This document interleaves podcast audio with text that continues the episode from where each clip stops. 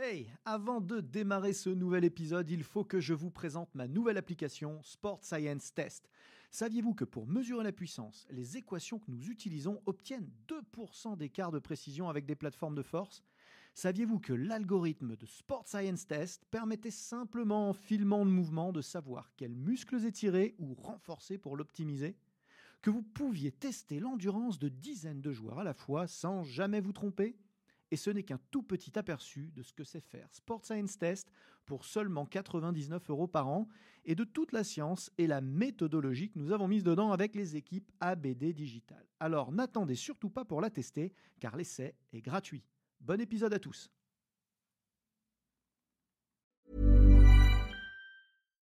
One size fits all seems like a good idea for clothes until you try them on. Same goes for healthcare. That's why United Healthcare offers flexible, budget friendly coverage for medical, vision, dental, and more. Learn more at uh1.com.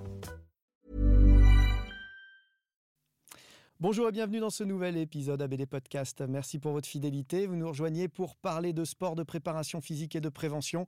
Et aujourd'hui, justement, de la prévention, on va en avoir puisqu'on va parler de dos cassé avec Lauriane Lampérin. Salut Lauriane. Salut, bonjour à tous. Alors avant d'écouter ce que cette kiné hyper sportive a à nous raconter, eh ben, vous savez ce que, ce que vous devez faire. Vous devez vous abonner, vous devez partager au maximum pour nous soutenir, liker et commenter quand vous en avez la possibilité. C'est ce qui nous aide vraiment. Lauriane, elle est de passage à Paris et euh, elle va nous partager ses techniques de prévention et de rééducation pour le dos. Elle a développé sa propre méthode. Comme je vous le disais, elle est hyper sportive. Elle a fait du tumbling, de la gymnastique, mais elle vous expliquera ça mieux que moi. Elle a fait du surf et elle, est en train de faire encore maintenant du sprint, de l'athlétisme. Donc euh, une, une, kiné hyper sportive, évidemment une sportive hyper kiné, mais malgré tout, un jour, elle s'est hyper blessée. Littéralement, elle s'est pété le dos. oui, tout à fait. Je me suis bien, bien pété le dos.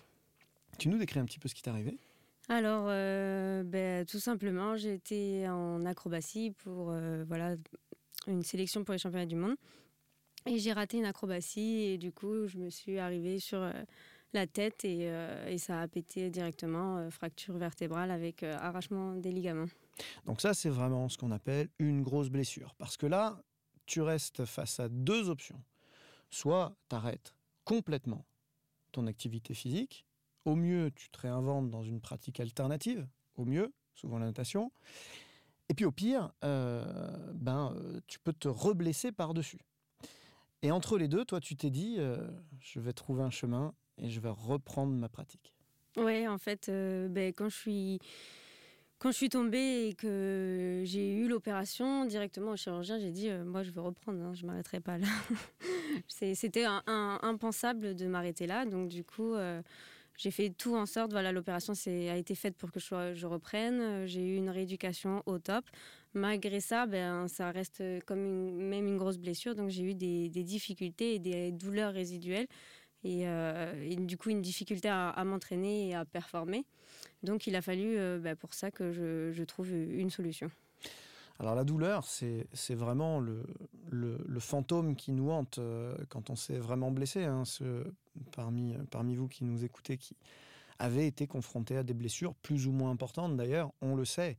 Euh, on passe par les bonnes cases de rééducation, les bonnes cases de chirurgie parfois.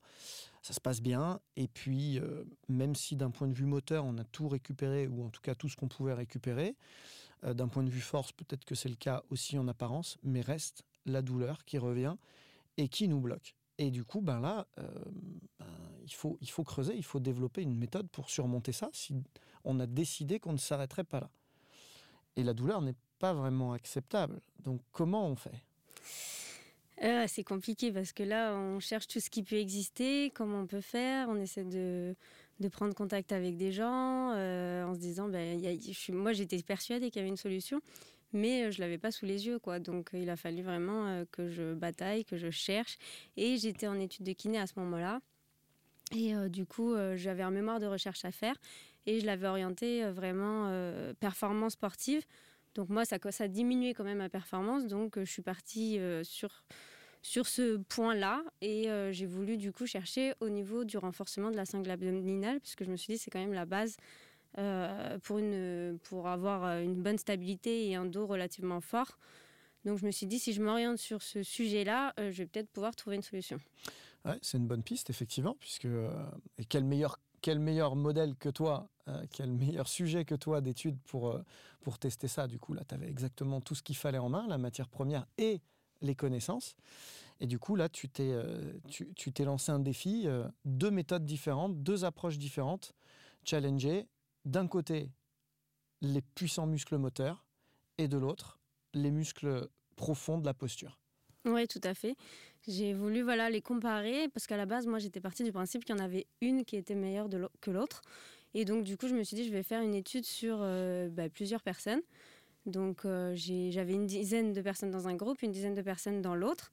Et euh, je me suis dit, voilà, je vais pendant, c'était six semaines, leur faire travailler trois à quatre fois par semaine, voilà, les muscles au niveau du gainage et ensuite les muscles pour, voilà, un muscle profond, on va dire. Et, euh, et, du coup, au, bout de ces six semaines, j'avais fait des tests avant et j'ai fait des tests à la fin pour voir qu'est-ce qu'on pouvait en tirer.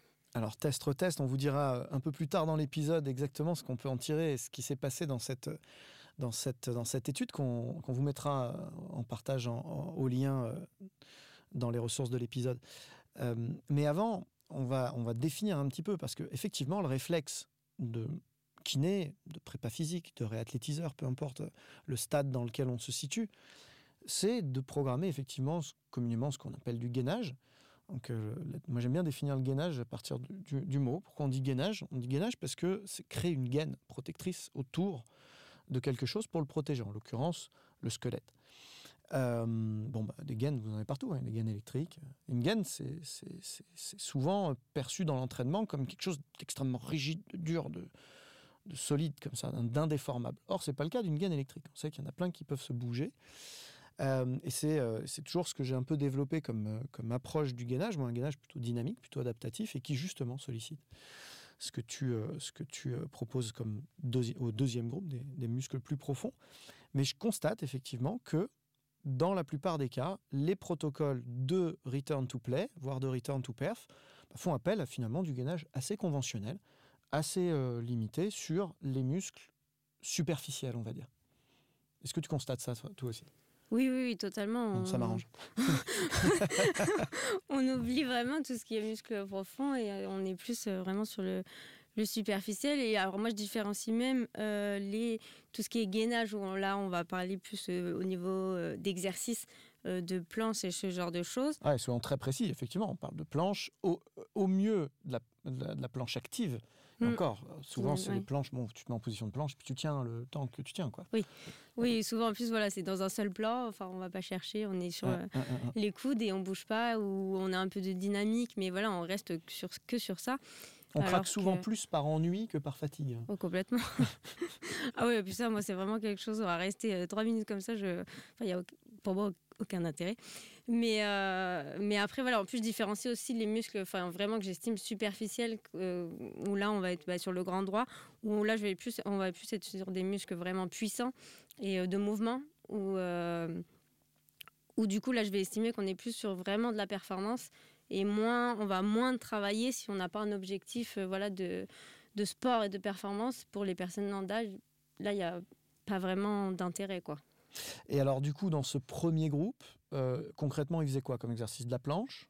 Bah, tout ce qui était planche, mais moi j'aime bien varier. Ben, la planche voilà, sur le ventre, la, planche sur les côtés, la planche aussi sur le dos, parce que c'est vrai que finalement. Euh, en bridge? En pont, en pont, en extension oui, oui, voilà, ouais, totalement. Ouais, ben, soit sur les épaules, pieds, euh, soit carrément épaules, jambes tendues où on lève du coup les, fessiers. Mhm. Euh, après, même sur les mains, on peut aussi euh, mains, euh, pieds. Donc après, voilà, ouverture épaule, il faut quand même un minimum de souplesse. Mais essayer de varier ces choses-là qu'on retrouve très peu, mais qui sont tout aussi importantes. Ça permet vraiment de travailler toutes les faces. Et après, varier entre le statique et le dynamique, ça aussi, c'est quand même important. Donc ils avaient aussi un programme dynamique hein, dans ce premier groupe Oui, oui, oui. Ils avaient aussi du dynamique. Euh, et, voilà, de varier ses positions et essayer de créer des circuits qui soient voilà, pas ennuyés non plus, mhm. parce que c'est hyper important pour qu'ils tiennent dans la durée. C'est ça. Donc, clairement, on n'est pas en train de comparer une planche simple avec un truc un petit peu plus fin, avec plus de coaching. Les gens de ce premier groupe ont eu déjà toutes les chances de se renforcer de manière variée complète sur ces couches superficielles musculaires. Oui, oui, totalement. Là, du coup. Et ils en ont mangé pendant six semaines. Très bien. quatre, à raison de quatre fois par semaine. Oui, trois à quatre ça, fois. leur, ça leur a fait les pieds. Ils étaient contents, là. Et en même temps, six semaines, finalement, quand on est dans un parcours de soins, de, de rééducation, de, ça passe, c'est un mois et demi, hein, c'est rien du tout. Oui, ça, en soi, c'est pas énorme, mais voilà, ça, ça reste quand même euh, du travail auquel il faut être régulier. Exactement. Et du coup, il y a un deuxième groupe ensuite. Ouais, là, c'est un deuxième groupe. Donc là, plus, moi, j'appelle gymnastique des muscles profonds, où là, on est plus sur de la respiration. Euh, travailler vraiment les muscles du caisson, euh, notamment le diaphragme, où mhm. on va chercher à essayer de l'assouplir lors de la respiration, en inspirant, en gonflant le ventre, en expirant, en faisant une fausse inspiration. Donc c'est une inspiration euh, sans prendre d'air, où il y a le ventre qui rentre encore plus sous les côtes. Et parce qu'en en fait, dans le caisson, on, a, on retrouve plusieurs muscles, le diaphragme en haut, le plancher pelvien en bas, le transverse principalement en avant et les muscles du dos derrière, le multifide. Et en fait, ce caisson, c'est vraiment le lui qui va être important au niveau de, de la stabilité. Donc euh, là, c'était chercher vraiment à travailler ses muscles. Donc lors de la respiration, on va travailler le diaphragme. Lors de la fausse inspiration, on va essayer de maintenir le plancher pelvien contracté pour le faire travailler. Le rentrée de ventre avec bah, du coup le transverse. Donc essayer vraiment de chercher à travailler ses muscles précis. Ah, hyper intéressant. C'est vrai que dans le coaching du gainage, c'est quelque chose qui est largement sous-utilisé, sous-coté, la respiration. Fermé, j'aime bien ton, image de caisson parce qu'effectivement, c'est une boîte, hein, le gainage. Et euh, on a tendance à, bien, à, la rendre bien étanche de l'extérieur. On met du mastic tout autour, ok et on s'occupe pas de ce qui se passe à l'intérieur. Alors même qu'on peut là aussi créer de la tension, de la compression, et, en prendre le contrôle surtout. Exactement, ouais, on l'oublie totalement. Alors que finalement, même euh, ben, dans des sports comme euh, l'haltérophilie, où on va retrouver des gens qui des personnes qui viennent mettre euh, la ceinture, ben, finalement c'est parce que voilà, c'est pour aider le travail du transverse. Donc en fait, on a déjà des moments où on l'utilise, où on sait que voilà, il y a un caisson, qu'il y a quelque chose, mmh. mais on ne vient pas totalement travailler ses muscles presque indépendamment pour créer ben, une force total euh, à la fin. Quoi. Eh, si vous n'avez pas vu mon réel sur le sujet, allez vous promener sur mon Insta. J'ai fait une vidéo assez courte euh, où j'explique l'utilité réelle de la ceinture, tu as raison, euh, de s'appuyer dessus, en fait, hein, ni plus ni moins, avec la respiration, avec les muscles de la respiration.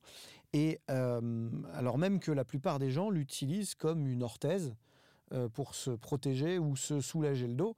C'est pas ça du tout, du tout, du tout l'idée. L'idée, c'est vraiment d'éduquer les gens à créer du gainage, à créer de la force de contraction profonde. Mmh. Ouais, bah oui. Que la pression à l'intérieur du caisson soit bien maintenue pour que ça vienne protéger le dos. Alors que si on met la ceinture plus en prévention ou pour, euh, voilà, si on a un petit peu de douleur, ben en fait, on enlève totalement l'utilité après des muscles, on les fait plus travailler. Donc après, ça a un effet plutôt parfois à l'inverse. Quoi. Ouais, absolument. Donc du coup, tu as ces deux groupes qui suivent deux chemins différents. Et euh, quel est le résultat Et ben donc du coup à la fin, moi pour moi il y en avait un qui était beaucoup plus efficace que l'autre. Et, euh, c'est en, analysant en fait les résultats que je me suis rendu compte que le groupe euh, du coup de gainage était plus un, un, moyen en fait de d'améliorer tout ce qui était transfert de force où on pouvait voilà vraiment avoir un transfert entre le haut et le bas du corps et qu'il était beaucoup plus efficace de cette manière, alors que du coup, le groupe euh, des muscles profonds, où là, on était plus pour un une amélioration des ajustements posturaux, anticipateurs, et donc automatiquement de la stabilité. Et donc, en fait, c'était deux choses qui étaient améliorées et qui étaient totalement différentes. Et donc, en fait, on ne pouvait pas les opposer, mais qu'elles étaient complémentaires. Et voilà, il faut fusionner tout ça. Et on vous l'a amené de manière assez fluide, je trouve. Bravo. hyper intéressant. Euh, et ça, c'est le cœur de ta méthode, en fait. C'est ce que tu as ensuite utilisé pour te remettre euh, d'aplomb. Tu t'es dit, OK, bah, en fait, l'un ne va pas sans l'autre. Fusionnons respiration, activation interne profonde et gainage puissant euh, extérieur. Et là, j'aurai l'ossature adaptable qui va me permettre de sauver mon dos. Oui, voilà, totalement. Je me suis dit, mais en fait, voilà, c'est ce, qu'on, c'est ce qui manque. C'était de, faire ces deux, ces deux choses-là ensemble, de les travailler d'une certaine manière, euh, en les répartissant aussi d'une certaine manière pour que ça fonctionne. Et euh, ben, en l'ayant fait, euh, encore à l'heure actuelle, je le fais. Par contre, l'inconvénient, c'est qu'il n'y a rien de magique, c'est qu'il faut le faire en permanence. Et, et, donc maintenant, je le fais en continu et j'ai plus aucune douleur de dos et je peux faire le sport que je veux sans problème. Génial. Alors, c'est quoi un peu ta routine ta routine d'entraînement là-dessus, euh, respiratoire d'une part et puis de renforcement d'autre part? Alors, euh, ben, au niveau du gainage, euh, je vais être à deux, deux trois fois, enfin trois fois par semaine. Donc en, plus, c'est pas, je trouve qu'une méthode, c'est pas une méthode qu'on a besoin de faire, voilà, énormément. en 5-10 minutes, c'est fait. c'est vraiment quelque chose qui se fait rapidement. et les muscles profonds, on peut largement faire ça tous les jours. Mais après, euh, des petits exercices simples et après, euh, un peu plus spécifiques, on va être aussi à deux, trois fois par semaine. Hmm. Tu respires beaucoup, toi? Tu fais de la respiration Ah oui, oui, pour euh, la, tout ce qui est relaxation aussi, j'essaye de beaucoup faire parce que bon, je suis quelqu'un qui va stresser un peu rapidement. Donc du coup, je travaille énormément sur ça. Et donc au niveau de la respiration, de la détente, de la relaxation, j'essaie de, voilà, de, de, travailler énormément sur la respiration. Et puis bah, du coup, je me suis aussi rendu compte que comme je me suis fait une fracture au niveau de T12, euh, que T11 et T12 sont du coup maintenant euh, joints ah par euh, une greffe d'un morceau de l'aile iliaque. J'ai le diaphragme qui s'insère dessus et donc du coup bah, qui s'enraidit, enfin qui devient moins souple beaucoup plus rapidement dès qu'il y a un petit peu de stress, un peu de fatigue. Ça l'est chez tout le monde, mais moi un peu plus en particulier. Donc j'y travaille énormément tout le temps eh ouais, eh ouais, bien sûr. Et, et tu, tu, le, tu fais un peu d'automassage des fois du, du diaphragme Ah oui. Oh, c'est hyper important ça. Tu, tu viens l'attraper un peu tu Ah oui, oui. Ah bah ouais, ça totalement. Et puis dans, j'ai fait des coachings privés où du coup ça c'est quelque chose, c'est une routine pour tout le monde. J'apprends aux personnes à venir se toucher pour se découvrir et euh, arriver à ressentir quand est-ce que c'est contracté, quand est-ce que c'est relâché, euh, comment je peux faire pour arriver à le soulager. Donc ouais, automassage et respiration. Ah, T'as pas le choix, il va falloir que tu leur fasses une petite vidéo sur ton Insta pour leur montrer ça.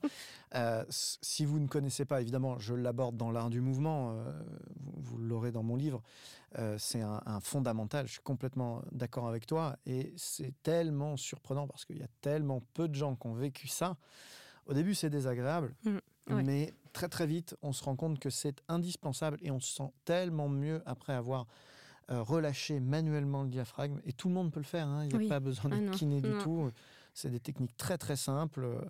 On respire, on vient euh, glisser les doigts sous les côtes, chercher le diaphragme, on vient... Il y, a plein, y a plein de façons de faire, hein, mais c'est finalement assez simple.